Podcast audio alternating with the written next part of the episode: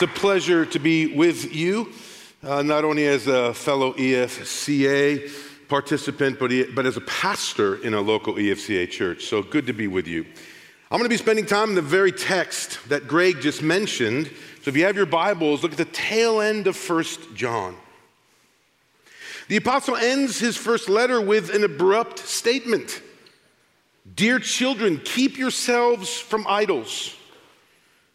This may be the strangest ending in the New Testament. Fair enough, Mark is pretty strange. But just to be clear, it's a little awkward. It carries some interpretive mystery. Why did the apostle, apostle end with this statement, especially when idols and idolatry are never mentioned? In general, we can say that this last statement and the few verses before it are serving as a pastoral postscript. Like the final big reminders or important exhortations a parent may give their child when they drop them off for a week at summer camp. Postscripts typically seek to apply, in brief, the thrust of what has been said, often in a summarizing way, packaging it in one phrase or statement. But they can also offer the first few steps, the first few action steps required by the reader to follow. Like a mom reminding her son where she packed his underwear. Like my wife did my son, who the year previous at summer camp several years ago wore the same pair for six straight days.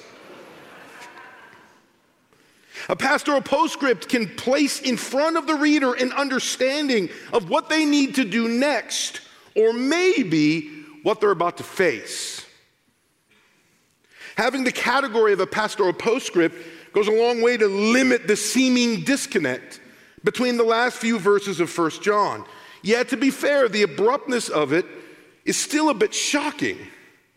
While commentaries discuss a plethora of options regarding its meaning and role, certainly its abruptness must be part of the point. It leaves you hanging a bit, almost asking more questions than it answers. Questions the reader might be thinking could be these Hey, John, what idols are you talking about? Mr. Apostle, could you be a bit more specific? Or maybe, John, could you explain how we are to keep ourselves from idols in practice? Ultimately, the abruptness of this ending serves as the real punchline.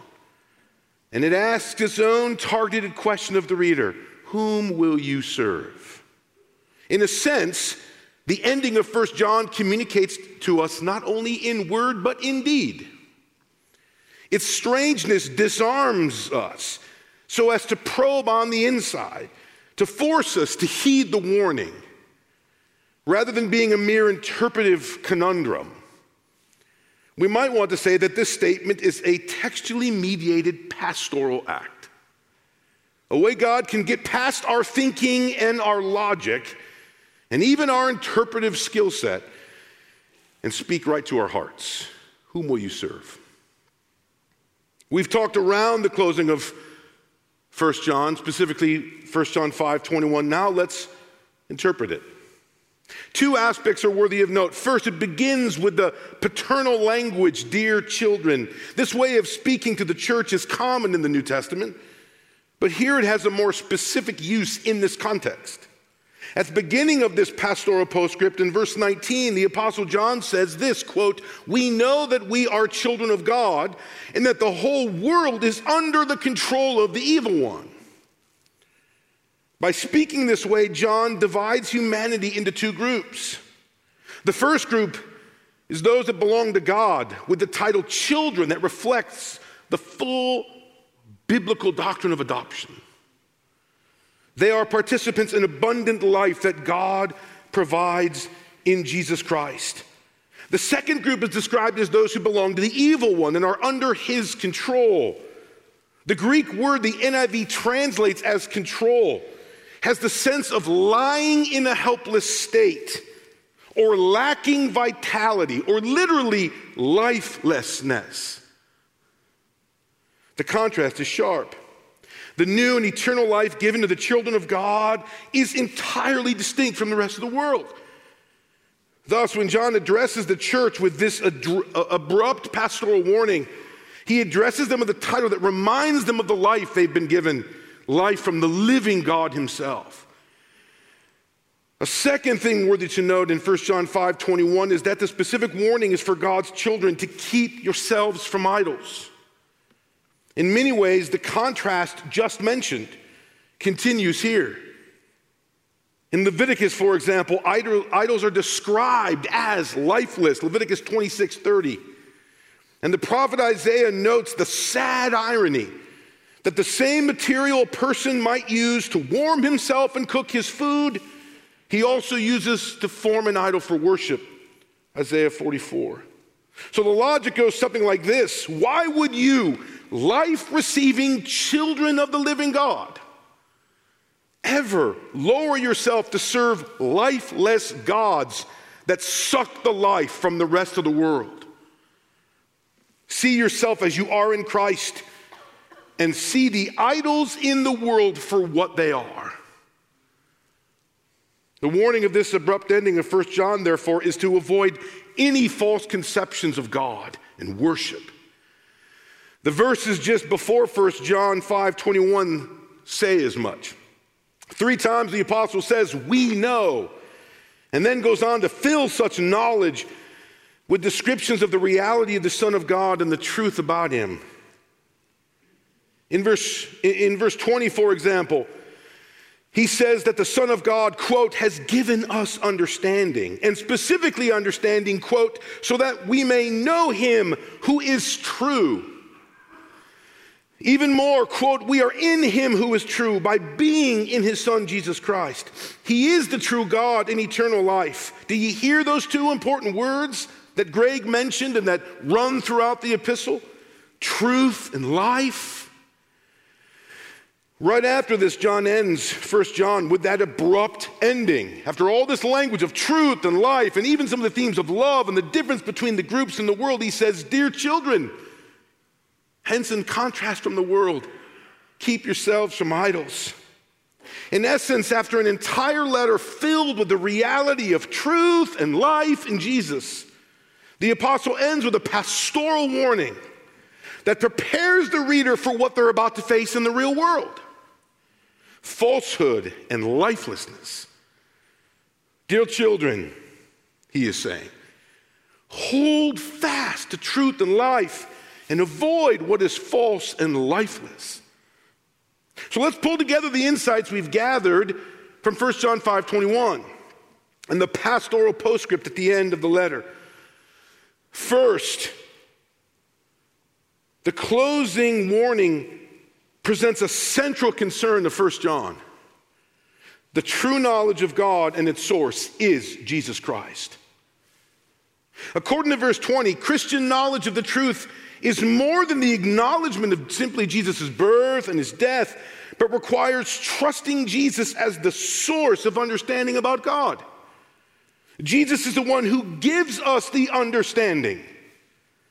As John wrote in his gospel, Jesus is the one who makes the Father known. John 1. This means that Jesus is not only the message, but the medium of our ministry. I, want to say that again to be clear. Jesus isn't just the message of our ministry, He is the medium. As the mediator of the new covenant, we do not merely present Jesus to others, we participate in Jesus. Said another way, Jesus is and must always be the chief shepherd and the true pastor in our churches. Verse 20 says, right before that abrupt ending, quote, we are in Him who is true. Our ministry is not just about Jesus, but is actually accomplished by Jesus, in whom we participatorily reside. Try to say that three times. For from him and through him and to him are all things. This leads to the second insight we can gather from 1 John 5 21 and that pastoral postscript. We must work hard to make sure that our churches and ministries are empowered and directed by Jesus.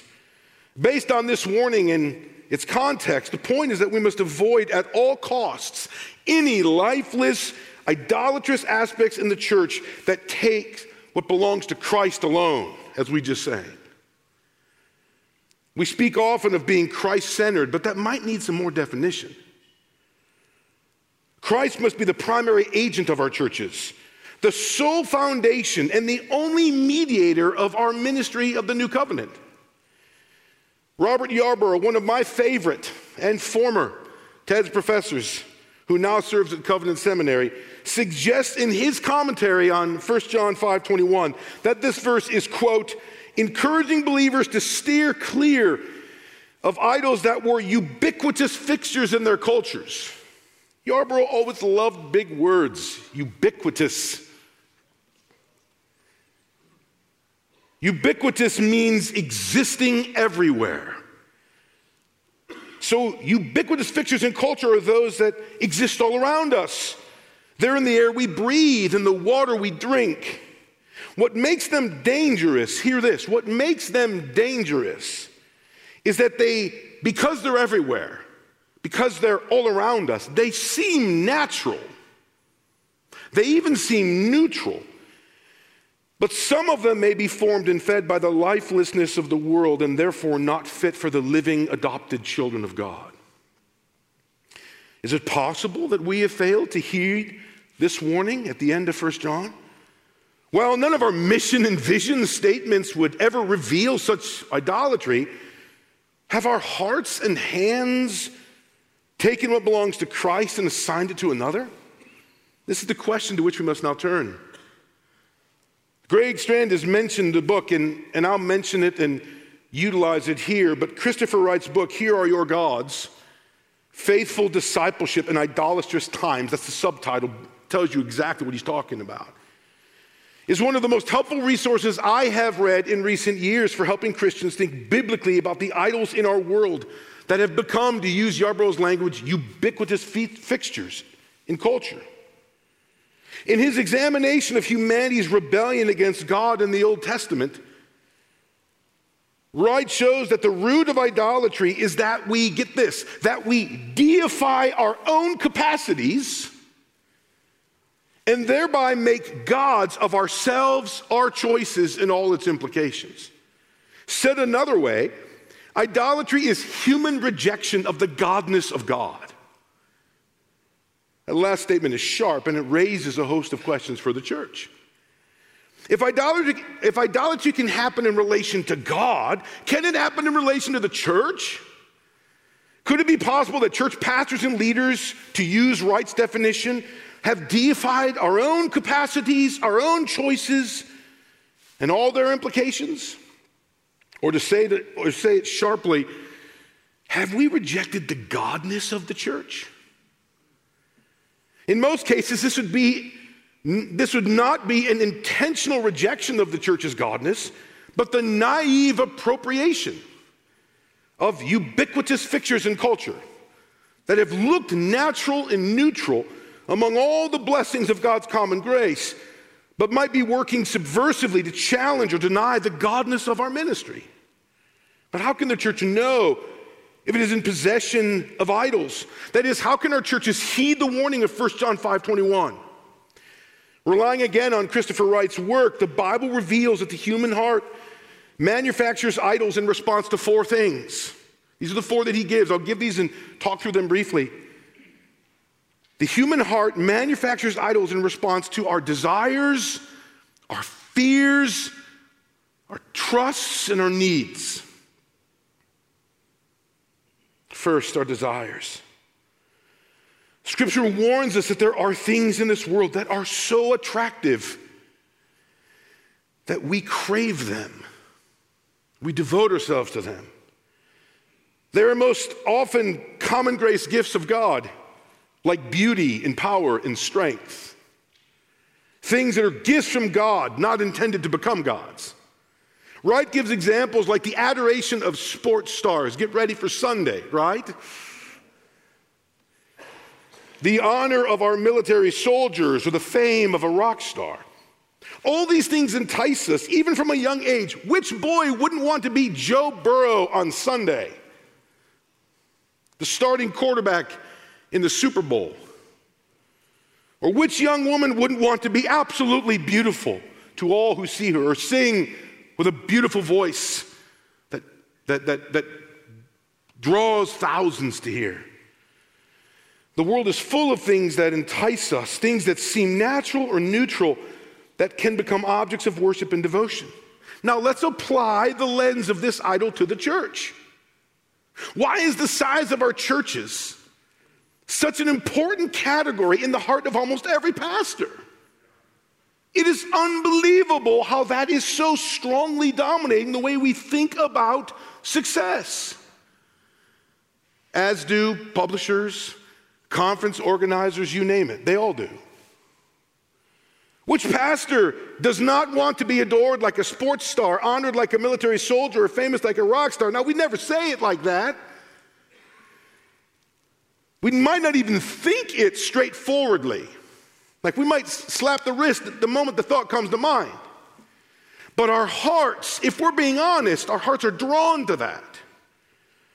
We might even say with honesty and integrity, all glory to God, yet our hearts quietly and subversively may be objecting and dissenting.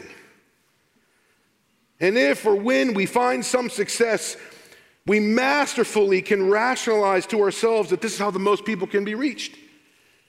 But deep down, many of us crave success that is strongly defined by standards that look conspicuously like the world around us and its ubiquitous fixtures. And sadly, our congregations and even some of our elder boards may crave the same things. None of this is to guilt the pastor who currently serves thousands or pardon the pastor of a tiny church. I say these things so that we can hear the abrupt closing of First John with our hearts.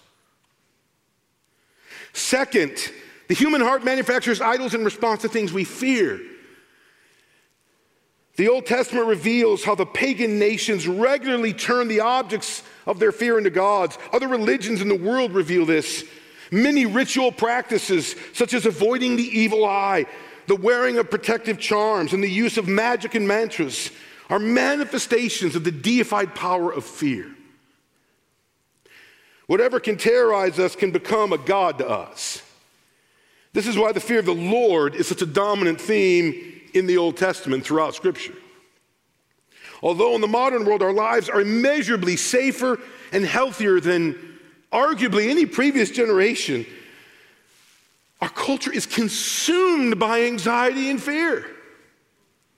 Wright gives examples that include the way our culture is enraptured with health or fixated on security measures.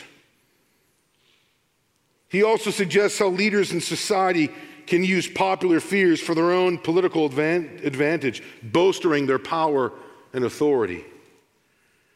Let's apply this lens to, of, of this idol to the church. How often do the fears of our people dictate the teaching and preaching in our churches? Have we made God into a divine butler and cosmic therapist to comfort our people's fears? And how many churches have had controlling leaders use fear to leverage power and authority? The fears of this age are ubiquitous, like a chameleon. Blends into the fabric of our daily lives, yet when they take root, they become the object of our worship and devotion. Could it be that many aspects of our ministries seek to placate the gods of this world rather than embrace the living God? Again, we would never say such a thing with our words, but our hearts might be telling a different story.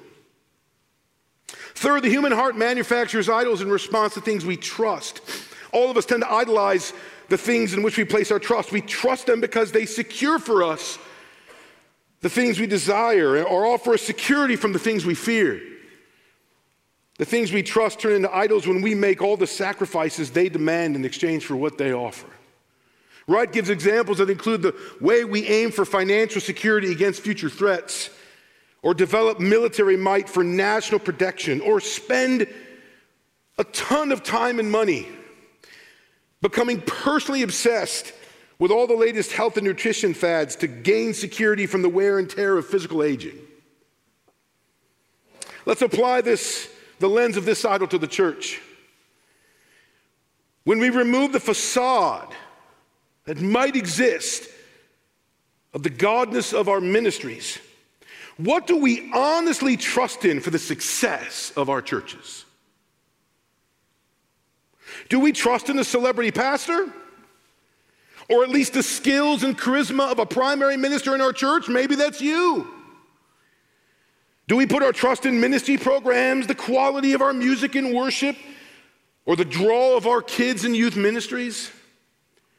A good test would be where our minds go when we are thinking about what needs to improve in our churches. Do the things that need improvement become a new coffee cafe, a better sound system, better decor, things in which we implicitly or secretly put our trust, as if God Himself is limited by such things? Hopefully, such examples help illuminate the ways our Bible based churches can slowly and naively move away from the church's godness. Last, the human art manufactures idols in response to things we need. It doesn't take much convincing for us all to see how easily the things we need can dominate our thoughts and our actions. Jesus himself warned us not to worry about even our basic needs, arguably serving as a pastoral exhortation to avoid placing anything besides God as the object of our devotion. This means, however, that even Jesus was aware of the natural tendency not only to emphasize the things we need, but in practice to deify them or the sources from which they come. Again, Christopher Wright has some strong words. He says, having turned our back on the sole living creator of all that provides for our needs, we invent, and he describes this specifically in the Old Testament, surrogate deities to fill the vacuum. So we attribute the very good gifts of our one creator to the varied gods of the rain and of the sun and of the soil and of sex fertility, of dreams, and so on. Deuteronomy 8 even reveals a further layer to this idolatry that even the failure to acknowledge the living God as the source of all that provides for our needs and contributes to our flourishing can lead to the arrogance that attributes all that provision to our own strength and effort. In this way, then, we can actually receive the provisions of God in a way that makes us not merely the recipient, but also the source, which is an idolatrous act of self worship. Wright gives the example of both the ancient farmer or the modern capitalist who thinks that it was their power, strength, and skill of their hands that produced their wealth, or the ancient pharaoh or modern economic superpower who boast that their kingdom was self made. Let's apply the lens of this idol to the church. It takes a lot for a church to exist and survive. Budgets, buildings, and backsides in the seat can become not merely a constant focus of our attention, but even the measuring rod of every decision we make. This can redirect our focus to the sources of our needs which deifies them in practice.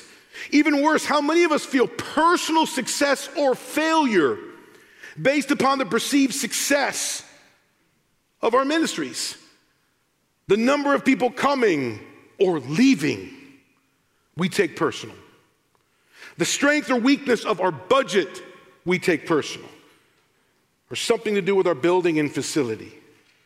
That is have we actually participated in God's ministry in His church? A church He said, Christ said He would build? And yet placed ourselves not merely as a recipient, but as a source of its success? Is it really your ministry? Your church? Are you its real source? Again, it's not what we say with our mission statements or pulpit comments but what dwells deep within the secret places in our hearts. Can you see now how important it was for the Apostle John to abruptly close his letter with a warning to the children of God about idolatry? Idols are very difficult to see. They are not made of stone and wood in our day. In our day, they are made of desire and devotion. That is, because they are forged and fashioned in the heart, they are a serious health risk to the individual or the church if it goes undetected without an intentional exploratory scan.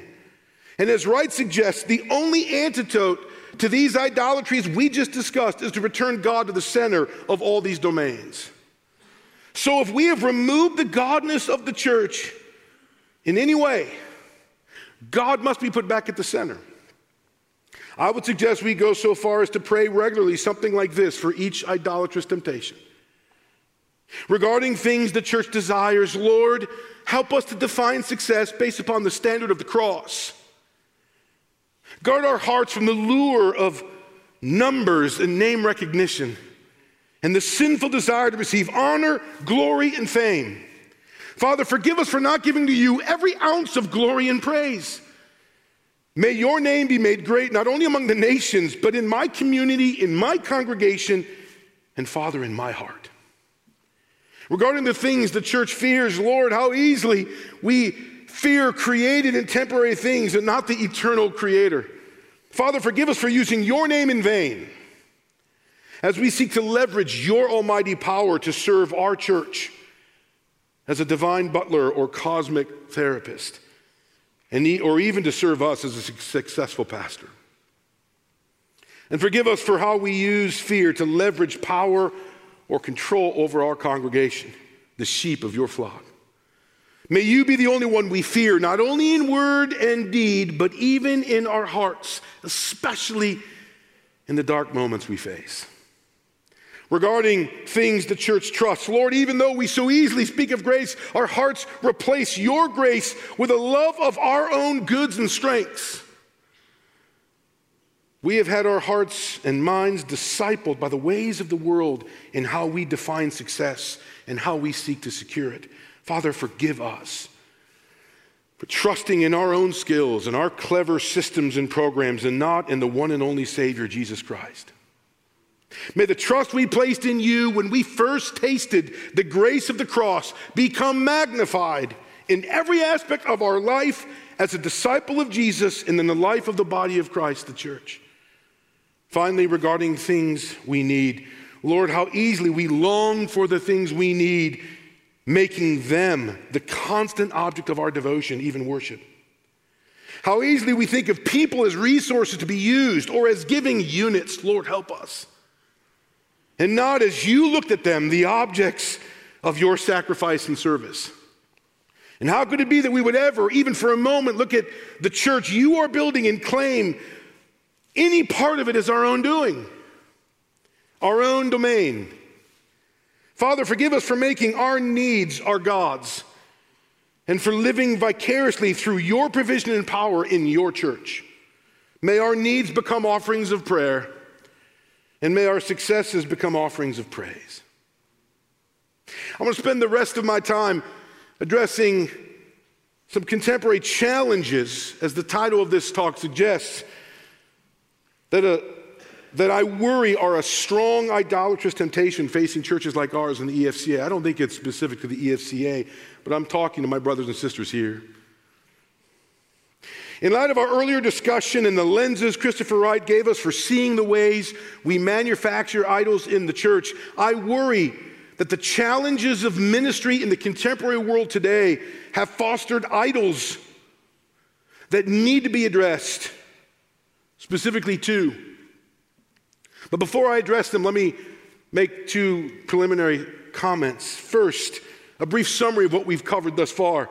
The warning to keep ourselves from idols in 1 John 5 21 is commanding us, the children of God, to make Christ the focus of our devotion, the foundation of truth and life, and therefore the sole mediator of the church and its ministries. We just sang beautifully. I love listening to my brothers and sisters in Christ alone. Is that not a ministry philosophy?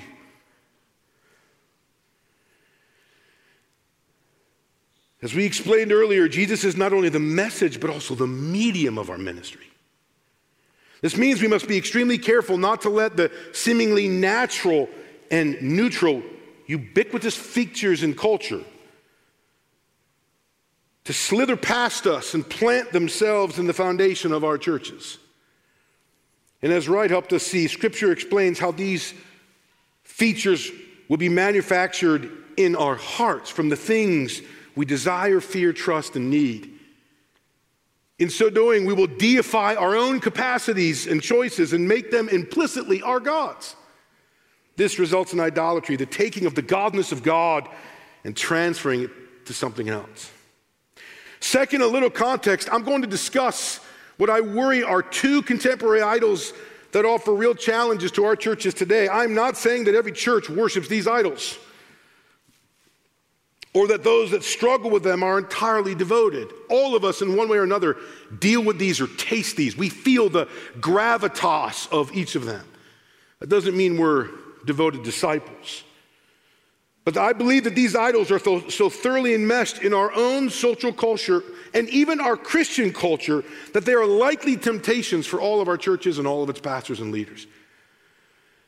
That is, these idols become temptations because they are ubiquitous, they're everywhere.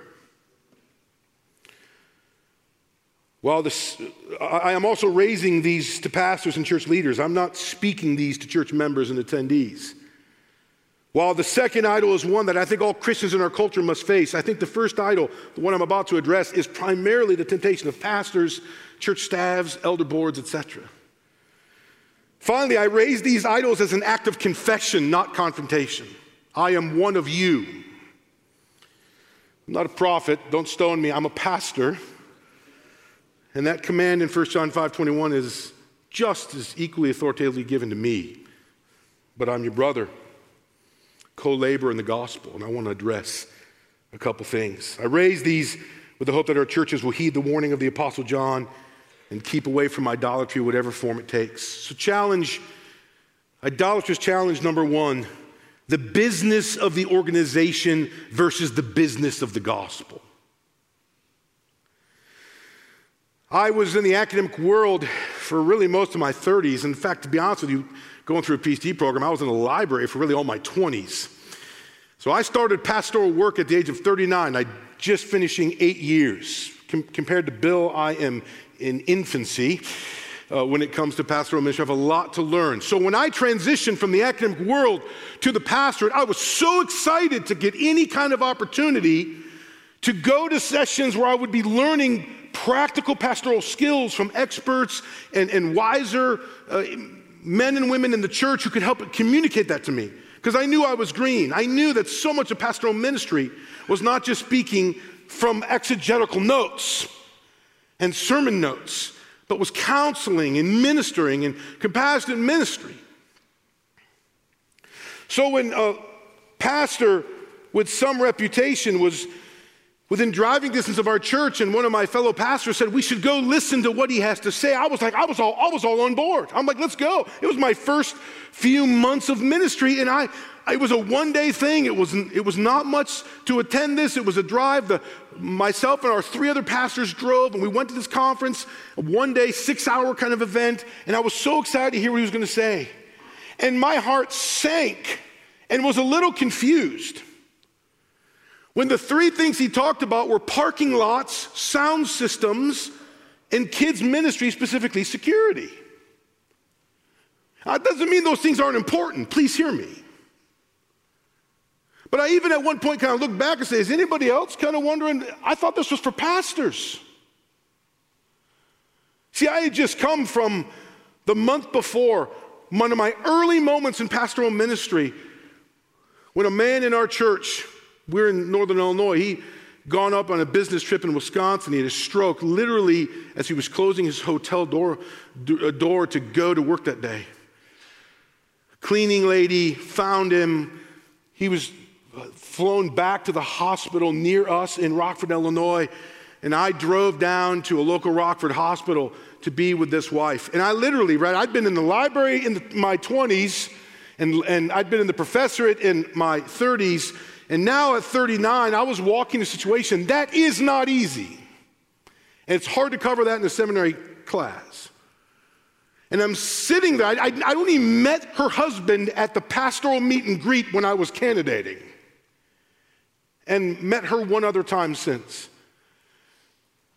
And I'm sitting in this little room this waiting room of a hospital before we go and sit with her husband, who was literally about to be with Jesus in two days. And he would never wake up or respond again. And she looks at me and she says, What am I supposed to do now? And I'm sitting there thinking, I'm not exactly, I didn't say this. I'm not exactly sure either. So when I went then a month or so later to this pastor's conference, I was craving, I was craving help with the ministry of the gospel.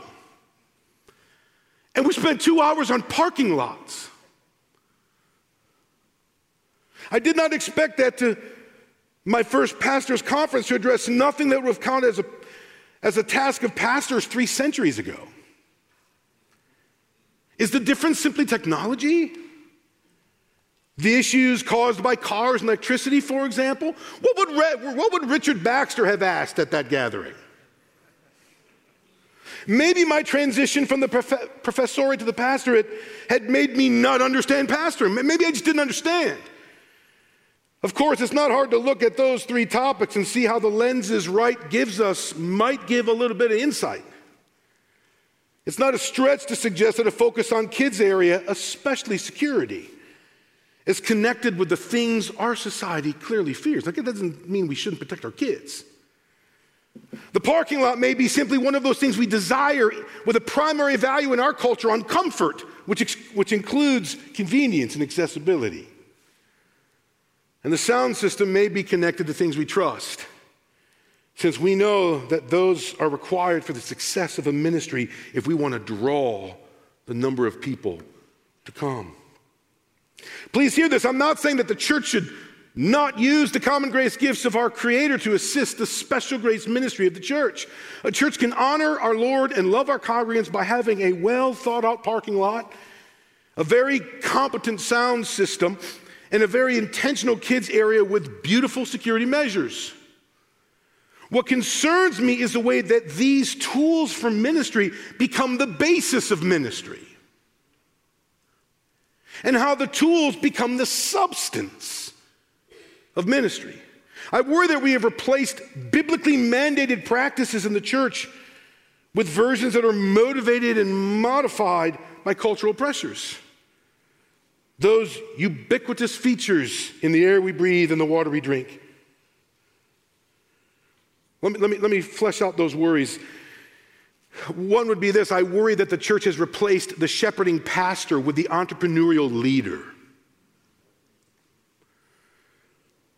What surprised me most about my conversations with other pastors and the pastoral conferences I began to attend was how minimally or not at all they dealt with the traditional and I would think biblical roles of the pastor preaching, counseling, catechism. There's that C word again. Visitation, church membership, the ordinances, Christian ceremonies like weddings and funerals, the office of the pastor, elder, or deacon, or maybe even important theological truths that need more focus and definition for ministry. Rather, what I heard were topics related to the management of the church computer software, staff procedures, hiring and firing practices, multi site campuses and their organization, managing a budget, ideas for branding, especially in regard to the use of social media, or the various strategies for numerical growth. Honestly, I felt like many of those could be discussed at any small business meeting anywhere. The term I heard used most often was not pastor, but leader. Is leader in the Bible that way? Or is it shepherd? Now, all of the things about which I worry are legitimate aspects of ministry in the 21st century. That's what makes this so hard. It's not simple, like, well, forget the rest of that. No, we're living in the 21st century with its technological and commercial nature, especially in the US. But my worry is that such things like weeds may choke the plants we are actually trying to grow. I worry, secondly, that the church has replaced historic biblical discipleship with modern psychological therapy. It has long been documented that pastoral care in America has gradually changed its focus in a book written almost 40 years ago by E. Holifield. That's not Evander Holyfield. E. Brooks Holifield documents how church ministry has changed from pastoral theology to popular psychology. Or, as his subtitle frames it, from salvation to self realization. Theology is almost a bad word in our churches.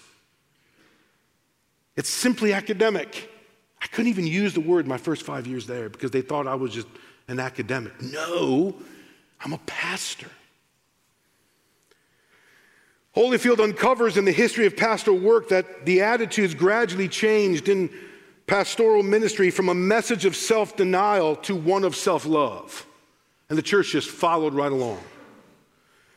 He argues near the end of his book, quote, the introspective piety in the American Protestant heritage, the preoccupation with inwardness, rebirth, conversion, revival, was easily translated into a secular psychological piety. Walk into a bookstore and see how much theology, catechizing books, rather than books on life improvement exist. Parenting, marriage, sex lives, finances, as Christians seek their best life now. Trueman might say that this is all part of the shift toward expressive individualism. How can the godness of church compete when the message centers on the self? Brothers and sisters, we may be in one of the most biblically illiterate moments in several centuries. Third, I worry the church has replaced the sacred corporate gathering with a secular com- consumeristic event. With the modern focus on the self, the local church now needs to make a case for its own existence. Who needs a we when the focus is so strongly at me, uh, aimed at me? Arguably, in response to the focus on self realization in the self, there is a huge gravitational pressure to make Sunday morning corporate worship spectacular as if God and His gospel are not spectacular enough. The pressure is understandable.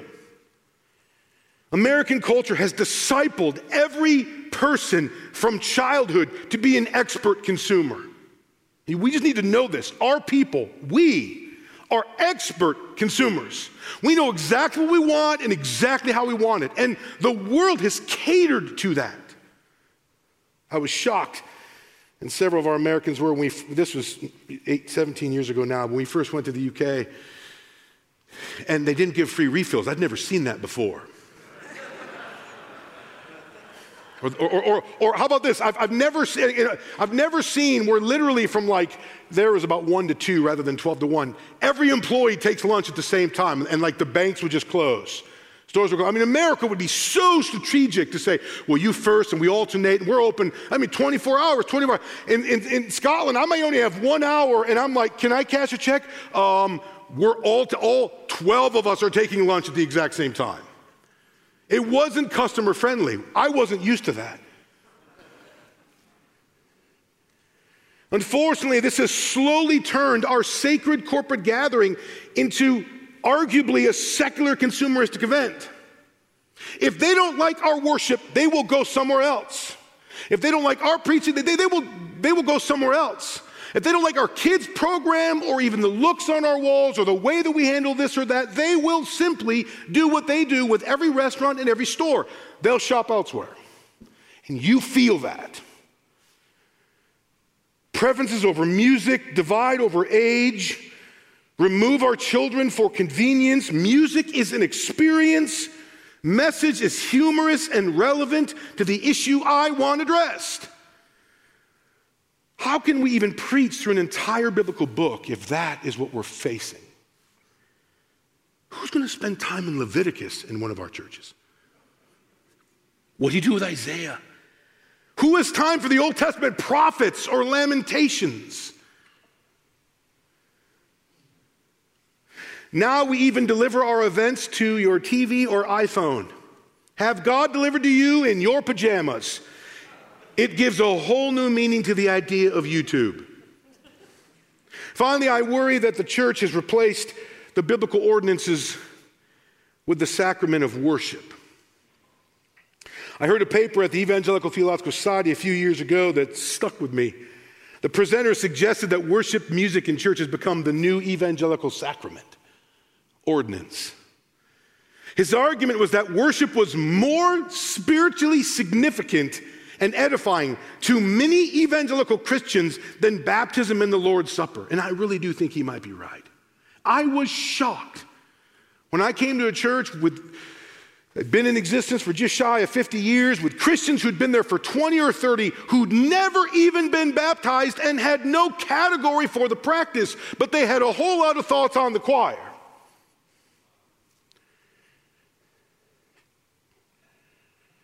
While many Christians fail to get baptized or minimize the Lord's Supper, most would suggest that what feeds them is worship. Wars over open and closed communion tables have been entirely eclipsed by worship wars over hymns and contemporary music. This simply shows that what feeds people in our churches is an existential experience, and we all feel that. It is the church's ordinance, and we better have a good sound system. I remember there was, when, we, when I was in Southern California, there was a church with, with whom I was talking as I was feeling this tug to leave the professoriate and move to the pastorate. And they had talked to me about coming at some point and, and, and, and ended up obviously not doing that. But I went and sat in on some staff meetings, and this was an interesting church. This is a South Orange County, California church. It would literally on Sunday, it was multi site, multi campus. Their main campus alone would have somewhere around 7,500 people come on a Sunday. They would do, uh, between Saturday night and Sunday morning, they would do five services just at their main campus. And their Sunday evening was literally, between the two services, somewhere around 3,500, almost all millennials, uh, undergraduates, college students, young adults. I mean, they were cool. In fact, the first thing one of my, my wife said to me when I was going to talk to this church, is she says, I really don't think you're cool enough. Like they want a quarterback, not an offensive lineman. But I'll never forget. I mean, it was it I mean, it was the design was perfect. It was absolutely gorgeous. The way that the, the people would go, it was hip, it was cool. The music would come. People were rocking in that church building. I mean, you would think that they were so thought out about what the church does and is. They knew that existential experience they knew how to do that well, and thousands were coming. And then I sat the following week in a, after visiting, I sat in a staff meeting, 60 some people, and I'm just observing. And they bring up the Lord's Supper. And I heard literally one person say, Yeah, yeah, why do we do that? And I heard somebody else give an answer, and I'm thinking, I'm just supposed to be a observer, but I can't keep my mouth shut and in some awkward way said, Are you joking me? What's the Lord's Supper? And I just spent, I, I, asked the question first could I give a little summary of what the Lord's Supper is? And for about five or eight minutes, I just talked about the Lord's Supper and about significance and about how Christ ordained this and what its significance is and some of the things in the church. And they were looking at me with blank stares. Brothers and sisters, we have to be careful. We have to be careful that the business of the organization does not eclipse the business of the gospel. I worry that we have actually submitted a, biblical ecclesiology to a free market missiology. That's my concern. We have actually eclipsed biblical ecclesiology and replaced it with what we call missions or missional or missiological that really is borrowing from the free market. And we talk about Jesus being the source, not just something, not just the message, but the medium. And I worry that lacking a biblical ecclesiology and uh, replacing it with a free market missiology actually denies that Jesus is Savior. Heeding the warning of 1 John 5:21, we might ask, have our churches forsaken the doctrine, the doctrinal reality that Jesus is Savior and sought ministry success through organizational skill rather than gospel seriousness? None of this is to deny, brothers and sisters, hear this. None of this is to deny the proper application of God's common grace resources. But we better heed the pastoral warning about the idols of the heart. Last idol a challenge number two the politics of this world versus the politics of the world to come. Blown away by my experience, my wife and I, when we were just 27 years old, going over to St. Andrews, Scotland. Uh, it, it literally is a country that speaks the same language, but it's so different. And it, it was the first time, me being from Rockford, Illinois, right, an hour and 15 minutes from here, near the border of Wisconsin, raised by a single mom, traveled nowhere. I'd been to Wisconsin, that's not that far. But I saw none of the other parts of the world. I was completely inundated with this culture and these things. And then to live as an alien and a stranger in another country was actually one of the best catechizing moments for my spiritual life. And I remember we got there on a Sunday afternoon or a Monday morning, can't remember. And by Thursday, we were just overwhelmed. I, I remember we were in Little Tesco right there in downtown St. Andrews, and we spent 20 minutes trying to figure out does this detergent have bleach or not? And my wife literally kind of teared up just, just the weight of the emotional change. And, and we felt so awkward and so strange until Sunday morning. When we walked into St. Andrew's Baptist Church, where we attended for three years, we walked into this little fellowship with 103 members, maybe 140 ish people would come on a Sunday. And we walked in, this American couple, we were greeted as brothers and sisters. And when we sang, I wept like a baby. Because it was the first time I realized that there was a place in this foreign land where I was a f- belonging member. I'm sure all of us have lamented the past two years in our country and arguably in our churches. Although my churches and elders and staff have been unified throughout, we have tasted among some of the members in our church the bitter division over things like COVID procedures and political talking points. You would hope that the Bible's clear vision of the Christian as being in but not of the world and existing as exiles, aliens, and strangers in every even in the very places we were born and happily live would mean something. But I worry that from childhood, even in our churches, our heart's deepest patriotism has been aimed not at our Heavenly Father, but at our nation's forefathers. None of this is to deny an appreciation and deep affections for God's common grace blessings in the nation of our birth or current home. Rather, it is to say that if we are not careful, our hearts will turn such things into idols. And certainly, none of us need more evidence than the last two years to see the devastation such disordered loves can do to the church of Christ. What concerns me is the way that the evangelical church's engagement and participation with national politics has become intertwined with its identity and ministry. I worry that we have replaced biblically mandated identity markers in the church with versions that are motivated and modified by cultural pressures, those ubiquitous features in the air we breathe and the water we drink. Let, let, let me just give four brief examples. I worry we have replaced the polis, city of God, with the politics of humanity. The Bible tells the story of two cities the city of man and the city of God.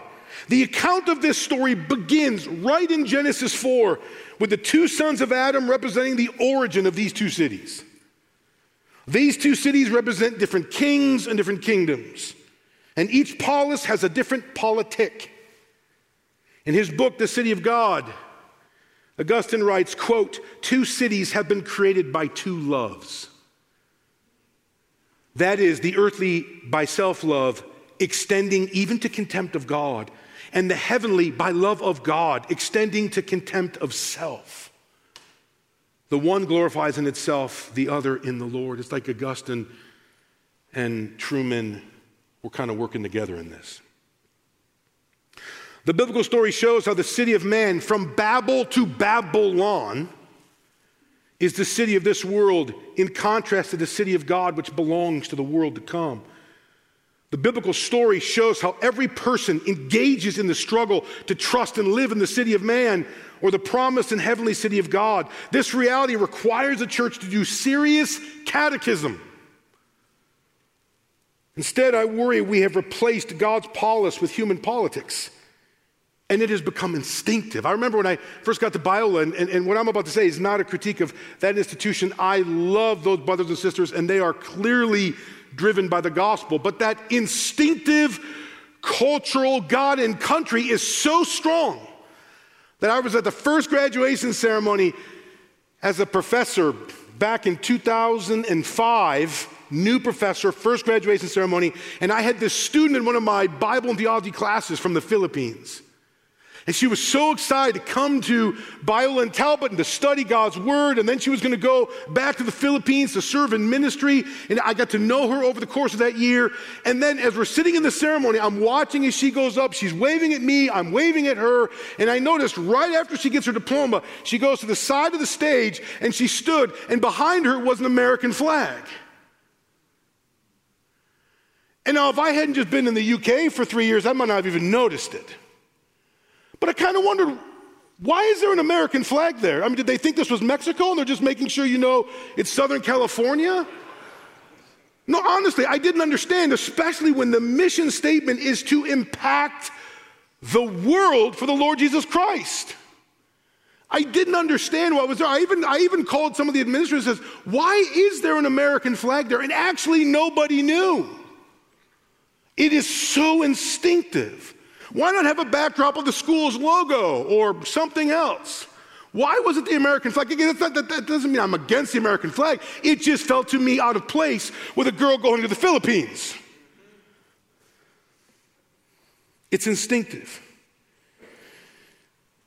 It's instinctive, unfortunately, because I worry, secondly, we've replaced the church as a holy nation with a Christian nationalism. And we can't define all of that. That's complex, and others more specialized than I have spoken to it. But I can say this the Apostle Peter describes the church as a holy nation, which means a people set apart from the other nations in the world. A unique nation based not on ethnic identity or geographic boundaries, but on allegiance to King Jesus and the kingdom of God. The use of nation in 1 Peter 2 9 is intended to recall the sacred and separate relationship of Israel to God in the Old Covenant. As was the plan from the beginning, in the new covenant, God's chosen nation is based on the blood of Christ. Revelation 5 9, for Christ, quote, ransomed people for God from every tribe, every language, every people, every nation. Hebrew, Hebrews explains that Christians are strangers and exiles on earth who are seeking a different homeland as they desire a better country that is a heavenly one. This means, as, as Greg or others have already said, that every Christian is a dual citizen. I remember in 2004, I was the warden of a dorm. That sounds like I worked in a prison. But in the UK, a warden is a resident director. So I guess a dormitory is kind of like a prison, right? So I was the warden in a dormitory, and we were watching the 04 Olympics, and I'm sitting in this room. And of course, I've got people from, I, next to me is a girl from Germany, two seats over is a guy from Brazil, lots of Brits. But I'm the American. And of course, it was focusing on the British athletes, which you would expect. But every so often in a race, a particular American would win, and I would cautiously cheer. I wasn't dancing around the room, but I felt this weird pull because I'm living in the UK and I enjoyed rooting for Team Britain, yet my heart belonged to a different country. And every time I had to navigate that tension of rooting for the athletes in this particular country, but rooting for Team USA. My body was in Great Britain, but my heart rooted for a different country. That is exactly what the Christian is called to do. If we are not intentional, our citizenship in the holy nation of God will get swallowed into an earthly nation and its command for allegiance. We need to nurture our allegiance to the kingdom of God. I'd like to adjust a slogan made by the former president. Rather than make America great again, at least for our churches, we must make the kingdom great again. It is a doctrinal priority that in this generation, we need to buffer the kingdom of God in the hearts and the minds of our people. And if, if biblical ecclesiology needs some help, so does the theology of the kingdom. I got into a little bit of trouble when I took the American flag out of my church. It's still on the front by the road. I didn't want it in the sanctuary. There was a bit of a battle. I'm sure I should have done it more slowly and carefully, I admit. I should have come and talked to all of you. But I'll never forget, even after some interesting church chats, congregational meetings, conversations with people, when a military veteran came up to me after a service one Sunday. And he had tears in his eyes.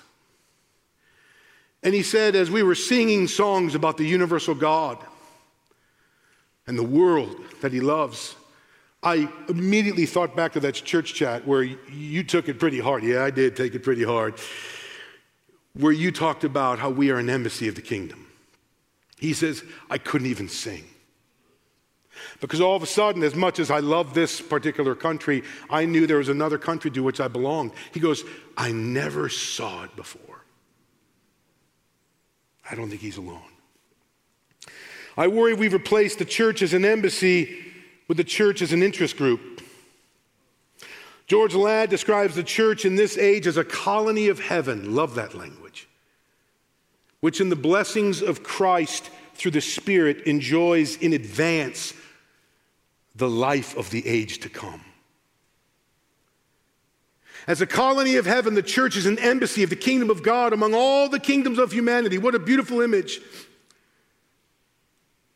We took our son when he was born in Scotland to the U.S. Embassy in Edinburgh, Scotland. And we're walking up, this is post 9 11, and so there's guards and barriers everywhere, but there's Scottish flags or British flags and accents everywhere. But when we walked into that embassy, we were technically in American territory. The guy at the door checking our things through the metal detector had an accent that I knew was not from Rockford, Illinois. He was from New York. And the lady that did the paperwork for us was from Houston, Texas. See, I was standing in Edinburgh in one sense, but that room, that building, was an embassy of another country. Every Sunday morning, brothers and sisters, when our people gather together in the name of Jesus Christ, you may be in whatever, in this particular country, in whatever state you're in, but you are technically in an embassy, a colony of heaven, of the kingdom of God. Unfortunately, many of our churches have looked like interest groups, often not simply for one nation, but even for one political party. Brothers and sisters, this should not be. Here again, the Apostle Peter's words You are a chosen people, a royal priesthood, a holy nation, God's special possession, that you may declare the praises of Him who called you out of darkness and into His wonderful light. Lastly, I worry we've replaced penitence and prayer with power and persuasion. The political battles we see in our world today, in our country especially, are battles for power and persuasiveness. But the church's battle is neither against flesh or blood, or with strength or might, but by God's Spirit, the prophet says. Have we forgotten this core biblical truth? Have we forgotten the words of Jesus to Pilate that all the authority given to rulers of this world is given from above? Or do we really think that a Christian president or Christian Congress in one country can turn the tide against that pastoral postscript in 1 John, which says the whole world is under the control of the evil one? If not in theory, then certainly we seem to believe it in practice. If allegiance to the city of man is reflected in the pursuit of power and persuasion, then allegiance to the city of God is reflected in the pursuit of penitence and prayer. Jesus taught us this prayer and posture Your kingdom come, Your will be done. Forgive us and deliver us from the evil one. But as Satan does so well, we've been tempted with all the pleasures, properties, and powers of this world, just like Christ was. It is hard to be penitent and prayerful when one is powerful and persuasive. Not us, O church. Dear children, keep yourselves from idols. My concern is that we have submitted our kingdom allegiance to a national allegiance and not lived as dual citizens. If biblical ecclesiology is rooted in doctrine of Jesus as Savior, then a Kingdom allegiance is rooted in the doctrine that Jesus is Lord, He is the president. Heeding the warning of 1 John 5 21, we must ask Have our churches forsaken the doctrinal reality that Jesus is Lord and sought worldly success through human kingdoms and not the kingdom of God? None of this is to deny the appropriateness of a humble patriotism. It is simply to make sure that we remember our, our true and eternal home and seek it with all our hearts so we live now like foreigners living in exile who regularly gather at a local embassy where we pledge allegiance to the true King and Lord. We flee from idolatry when we make Jesus the Lord and make the kingdom great again. Let me end with this little story. The error of Moses in Numbers 20 is interesting to think about. Let's not make the error Moses made when the Lord provided water for his people through him. The Lord told him merely to speak to the rock, and God would make the water pour out. Instead, Moses took the staff and struck the rock twice with it, and water flowed. God still provided for his people. But his punishment of Moses was for a specific reason. Do you remember what God said to Moses? I'm punishing you, quote, because you did not trust in me enough. You did not trust in me enough to honor me as holy in the sight of the Israelites.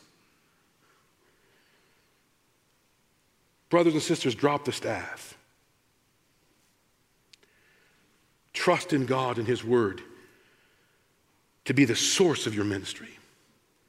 Don't reject the godness of the church, for our church is successful not by might nor by power, not by parking lots or sound systems or kids' ministries and their securities or Christian presidents or all the fame and power and persuasion in the Lord, but by my Spirit, says the Lord Almighty. Father, thank you for your good words to us through the Apostle John. May you see in our churches a biblical ecclesiology that trusts in Jesus as Savior, and a kingdom allegiance that trusts in Jesus as Lord in the face of the idols that are lifeless in this world. Guide us, we pray. In Jesus' name, amen.